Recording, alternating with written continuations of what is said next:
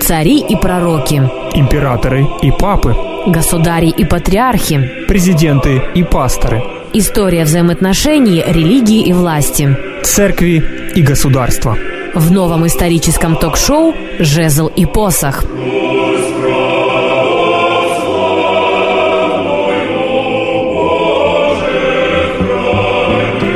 Добрый вечер, дорогие друзья. Сейчас в эфире передача «Жезл и посох». И у нас в гостях э, мой соведущий, наш постоянный соведущий Андрей Юров. Добрый вечер. Турецкая современная нация – это нация крайне-крайне разнородная по этническому составу. Туда входят и потомки древних жителей Малой Азии, которые там еще задолго до греков жили, и греки, и курды. Причем в том числе и те курды, которые себя курдами давно не считают. И э, славяне, кстати, потому что очень много славян переселялось э, на территорию Малой Азии Э, в шестом-седьмом веках. Там очень большой славянский элемент присутствует в турецкой нации. Вот, армяне, ну и, конечно, сами турки в, в, в значительной мере. Э, то есть, фактически, это не разросшаяся нация э, турок осман, а это... Э, винегрет. Это винегрет, который объединен... Ну, вот как, например, в России, да, есть э, нация русские, да, а есть такой вот термин, недавно сравнительно введенный, как россияне, который включает в себя, э, ну, фактически все нации, все этносы, но он не этнический, этот термин, он более такой политический. А в Турции, получается, этот э, термин имеет э, все-таки этническую окраску больше. Да, конечно, он имеет этническую окраску, хотя если мы вот, не знаю, посмотрим какие-то фотографии турок, да, посмотрим, в конце концов, турецкие какие-то фильмы, сериалы, мы обнаружим, что представлены среди турок люди совершенно по-разному выглядящие. Вот какой-то блондин с европейскими чертами лица, которого зовут там какой-нибудь Али, а вот, например, другой турок брюнет с чисто тюркскими чертами лица, знакомыми нам по Средней Азии. То есть, а тут же человек похожий, например, на русского.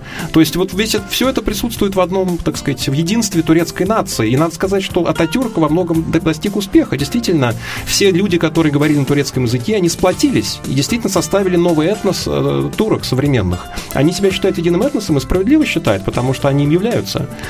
Э, поэтому вот те, то, те небольшие меньшинства, которые все-таки ну, сохраняются и сейчас в Турции, которые себя позиционируют как потомки, допустим, там греков в небольшом количестве, армян, иудеев, евреев, они все-таки являются немножечко таким вот не совсем единородным элементом вот с этой турецкой нации. Да, э, и при этом они себя называют, все называют сегодня турками. Ну, формально да, потому что любой человек, который говорит, повторяем, на турецком языке и себя относит сам к туркам, не являясь при этом христианином. Вот интересный парадокс. Можно быть турком-мусульманином. Можно быть турком-атеистом, потому что сейчас там очень много, ну, под влиянием Европы и современной, вообще страна более современная, чем страны, находящиеся к востоку, там Ирак, Иран, более такая европеизированная по сравнению с ними. Можно быть атеистом-турком, по крайней мере, внутри себя позиционируя как мусульманина, но не будучи каким-то практикующим мусульманином, да, но быть при этом турком-христианином очень странно. То есть э, это будет восприниматься как что-то такое непонятное и не очень убедительное. То есть э, те христиане среди турок, а такие есть, хотя их немного, они сталкиваются постоянно, вот как мы можем почитать в каких-то материалах современных, они сталкиваются вот с проблемой того, что как-то на них странно так немножко... Хотя многие из них достигают определенного успеха, находят определенную реализацию, потому что все-таки закон на их стороне. Но закон тоже, закон есть закон, но есть исполнители закона, которые имеют свои, так сказать, ну, тоже установки, и в Турке христиане сталкиваются с некоторыми проблемами. Да, вот интересно, э, интересно еще вот э, отметить, что э, по сравнению с ну, количество общин мусульманских сегодня и количество христианских общин, иудейских. Вот есть такая статистика, что сегодня 78 тысяч мечетей на территории Турции. Ну, на самом деле, это даже, наверное, побольше, чем христианских храмов в России. Ну, много, Я думаю, много. да. Вот. Но при этом христиан 318 э, общин, 321 община. 321 община всего на всю Турцию. Кстати, население Турции сегодня составляет 76 миллионов человек. Да, очень большое население. Это очень большое население для такой небольшой территории, э, сравнительно небольшой. И вот среди них э, всего вот 300 общин христиан, э, ну, 321, если уж совсем точно быть, да, и всего 31 36, точнее, 36 общин иудейских. Да, ну, надо, надо заметить, что в Турции вот к христианству, если говорить про его историческую роль, относятся, в общем, очень так уважительно. То есть, например, вот Айя София, да, знаменитый вот этот храм, построенный Юстинианом, Святая София, который был мечетью во времена Османской империи, он сейчас является музеем. То есть э, сохраняется отношение такое уважительное к исторической роли христианства. Например, другой можно привести вариант. Это, значит, церковь, где вот те, может быть, слушатели, которые отдыхали в районе Анталии, возможно, ездили на экскурсию в город мира, где жил знаменитый Николай Чудотворец, он же Санта-Клаус, вот, святой Николай, епископ мир литийских. А, эта церковь, где он служил, она сохраняется, туда приезжают туристы, она, так сказать, э, содержится в хорошем состоянии, но это все музеи, это все прошлое, да? А вот к настоящему статусу христиан тут немножко другая история. Вот, например, мы в предыдущей передаче отмечали, что вот Константинопольская патриархия, да, которая во времена Османской империи возглавляла всех христиан империи, она сохраняется и в наши века, в наше время но при этом вот она постоянно сталкивается с ограничениями внутри Турции. Э, вот э, у нее э, с 19 века был свой, свое высшее учебное заведение, так называемая семинария Халки на Принцевых островах, Мраморном море. То есть это, ну, примитивно говоря, вот духовное, духовное, духовное высшее учебное заведение, где готовили епископов, патриар... ну, будущих патриархов, да. Так вот, с 71 года эта семинария закрыта. То есть вот современ... патриарх Варфоломей Константинопольский, тоже закончивший в свое время это учебное заведение, он вот э, уже не может таким образом там найти каких-то своих э, продолжателей в рамках этого учебного заведения. И до сих пор не могут открыть. Хотя на Турцию давит и Евросоюз в этом смысле. И США выступали за то, чтобы они открыли наконец это учебное заведение. Вот, то есть вот, причем они ссылаются при этом на, на светское законодательство, они не открывают его не потому, что не на основании исламских каких-то норм, а ссылаются на светское законодательство Турции. Но находят вот какие-то зацепки, которые позволяют ограничивать, вот во всем вот идет ограничение, ограничение, ограничение. И э, вот, например, была тоже такая тема, что руководство Турции соглашалось открыть э, эту семинарию э, только в том случае, если в Афинах откроют мечеть.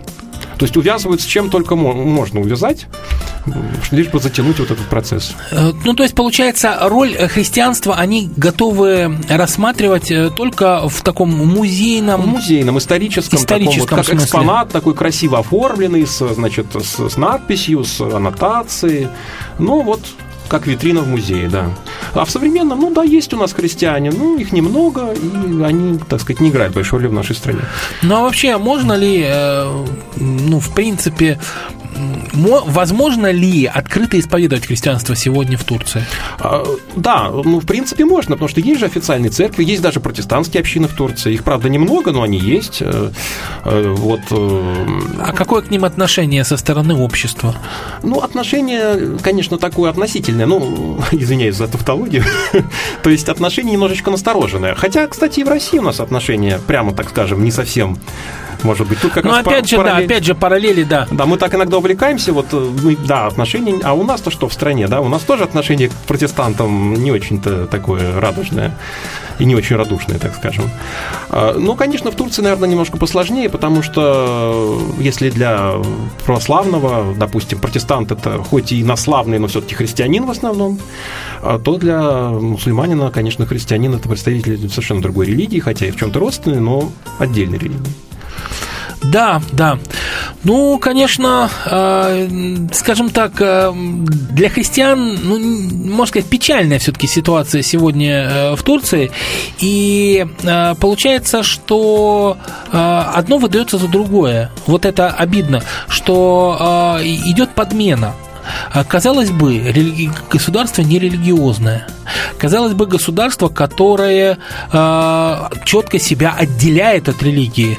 И при этом в этом государстве э, религия играет э, едва ли не определяющую роль э, в сознании, в сознании людей э, и в сознании межрелигиозном, меж, и межэтническим, что интересно.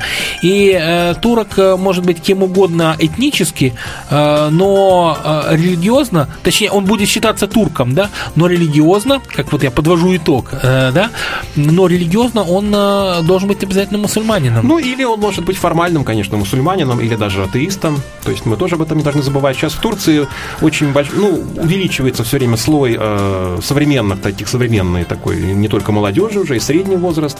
Люди, которые там успешные, допустим, в бизнесе, образованные, да, э, при этом они, может быть, формально исповедуют ислам или даже почти его и не исповедуют, но в то же время, конечно, не являются представителями христианства. То есть можно быть если мусульманином, можно быть атеистом, но не христианином. Да, да, интересно, кстати, вот э, то, что э, к атеизму э, такое э, особое отношение, э, какое-то, э, ну, скажем так, терпимое отношение Конечно, к атеизму, терпимое, да. Э, но, э, кстати, сегодня и вот э, в еврейском государстве, если уж так э, тоже мы э, проводим параллели, да, в еврейском государстве тоже сегодня атеизм едва ли э, не конкурирующий с иудаизмом и с христианством э, можно так сказать, э, Идеология. идеология и мировосприятие атеистическое, оно сегодня становится все более популярным. И, кстати, э, вот в советское время нам казалось, что ну или в постсоветское время, что вот Советский Союз, который э, ставил своей целью, э, ну, можно сказать, если не уничтожить э, э, как таковую религию в принципе, э, то максимально ее ограничить. И в Советском Союзе атеизм был, э, был официальной идеологией. И нигде на сегодняшний день я себе не могу, я себе не могу представить вот э, страну, где атеизм был бы официальной идеологией. Ну, это, может быть, какие-то бывшие коммунистические страны, и Ну, то там уже меняется да, ситуация. да, да. Даже на Кубе уже приезжал папа, и там уже ренессанс Да в том-то и дело. да. А э, вот Советский Союз, он, э, там была вот идея атеистическая на государственном уровне поддерживаема. И при этом при этом сегодня, а, э, при том, что везде все-таки отдается должное религии, в любом государстве, даже в самом светском государстве, отдается должное религии, но а, сегодня атеизм э, развивается и усиливается. И в цивилизованных странах, наверное, отчасти виновато то, что, опять же, 20 век, Да, вот да. это вот разочарование, которое произошло э, после вот этих двух мировых войн, Да, это был водораздел, про- прошел именно тогда, наверное. Хотя, с другой стороны, и 19 век, он, э, э, ну, там в основном 19 век, э, век гуманизма, когда вот э, там таком, на таком, на интеллектуальном уровне э, пытались бороться, можно сказать, бодаться с христианством, вообще с религиозным мировоззрением. Но, э, конечно, э, тогда э, вот... вот это разочарование, оно больше, наверное, касалось интеллектуальных каких-то кругов, да? Да, потому что это касалось действительно мыслителей каких-то, людей образованных. Вот. А в 20 веке это коснулось всех. Всех, кто отправлял на фронт своих сыновей, братьев, отцов, вот, которые, многие из них не вернулись назад. И непонятно ради чего это все делалось. э, И, конечно, последствия были ужасными. Ну и потом, конечно, вот эти вот новые идеологии фашизма, коммунизма, они тоже все возникли на почве вот этого разочарования в традиционном, традиционной религии. Да, и та кровь, конечно, которая была пролита в течение 20 века, а, вот э, эти геноциды, геноцид армян в Турции и Холокост э, в Израиле, В Германии. в, Германии, да, А, конечно, а, это, ну, это страшно. Это страшно, и это не вкладывается вообще в человеческое сознание. Но это было, и это было в цивилизованном, э, та- скажем так, цивилизованном, э, в кавычках, 20 веке. И если э, к, к 20 веку казалось, что человечество ну, прошло какие-то этапы дикости, варварства, и уже к этому не вернется, то 20 век, первая половина 20 века доказала, что человек не меняется.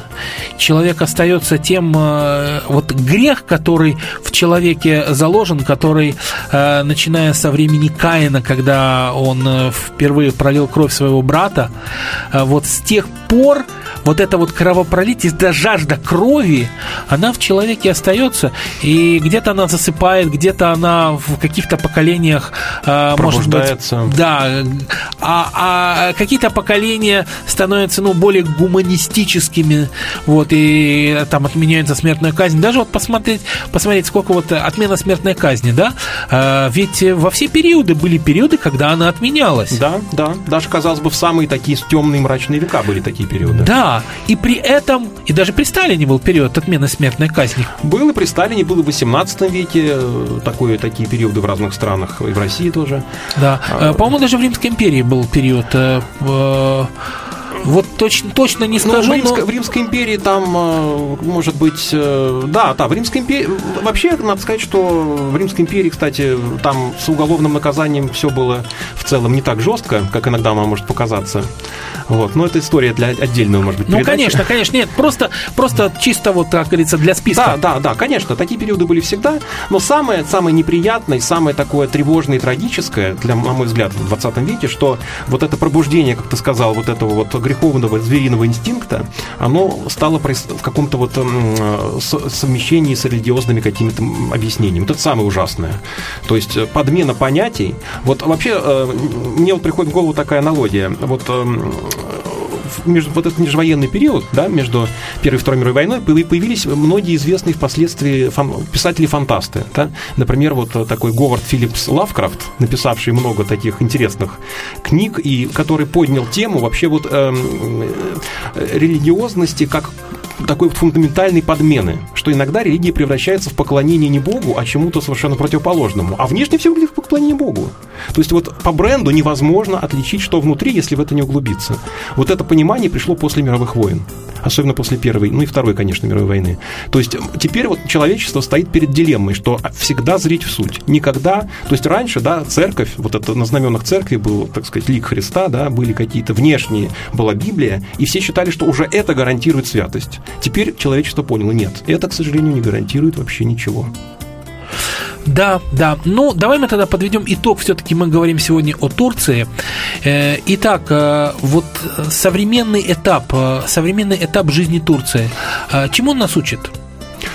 Э, ну, прежде всего, он должен, мне кажется, ставить для нас вопрос э, нахождения, э, как бы, нахождения общего языка между самыми разными группами. Всегда нужно находить общее, общее взаимопонимание, даже когда кажется, что вот, ну, нет, ну, вот этот человек посторонний, да, с ним не должно быть ничего общего. Но всегда должно быть какой-то поиск единой какой-то гармонии, единого вза взаимопонимания. Да, и вот эту гармонию э, в Турции, можно сказать так, на, найти не смогли все-таки. Но, но они на пути к этому. Я думаю, что через какое-то время все-таки удастся найти какую-то возможность. Вот. То есть они прошли вот этот вот этап, этап крови, этап э, ужасов, которые... Я надеюсь, что все-таки да, все-таки да. Все-таки они движутся, мне кажется, в сторону правильного направления. Ну, а если вот коснуться курдского вопроса, мы все-таки вот э, его так немножко зацепили. Здесь очень много внешнеполитических амбиций. То есть, если э, Турция э, сможет все-таки себя осознать как государство, прежде всего, современное, такое мирное, как бы основанное на эм, каком-то консенсусе на, народов, тогда можно будет найти какие-то решения. Может быть, автономия, либо какой-то особый статус. Но вот пока, к сожалению, вот на все это нет согласия властей, то есть партия против особого статуса, против автономии. Но, кстати, кстати, курды, они же э, преимущественно христиане. Нет, нет, в основном мусульмане. В основном, но да. просто есть, есть среди есть, курдов. Есть, конечно. Да, то есть это тоже, э, здесь тоже вопрос вот э, межрелигиозный, он тоже есть, но второстепенное значение. Он здесь второстепенное да, значение. в основном они сунниты, такие же, как и турки. Да. Э, ну, хорошо. Мы вот так подвели итог. Э, у нас э, три передачи было посвящено вопросу Византийской империи-Турции. И мы изучили этот вопрос и посмотрели, что вот как и с христианской, казалось бы, христианнейшей Византии, да, на, на можно сказать, на, на фундаменте христианской Византии появилось государство, которое в итоге к сегодняшнему дню э, христиане составляют менее 1%, в котором, и которая э, к христианству относится как к музейной реликвии, то есть отдает должное, как вот мы, как в советское время, кстати, тоже, Да, конечно. христианство тоже отдавалось должное, а, охранялись храмы, и храмы были музеями все, и они работали как музеи, и э, можно в них был доступ как в музее, но не более того. Да.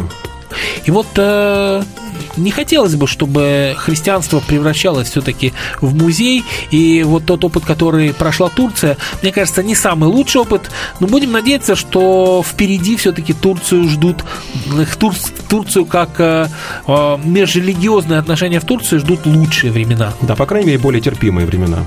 Да. Ну что, дорогие друзья, мы будем заканчивать и подводить, под- подводить итоги. А, вот так, а, такая, такая была а, и есть э, сегодня Турция. В- такие уроки мы можем взять э, из э, этой истории. Ну а пока мы будем прощаться. В следующий раз поговорим о чем-нибудь тоже интересном в взаимоотношении церкви и государства в каком-нибудь другом регионе этого мира. Ну что, спасибо тебе большое, Андрей. Э, До свидания. До свидания. До новых встреч, дорогие друзья.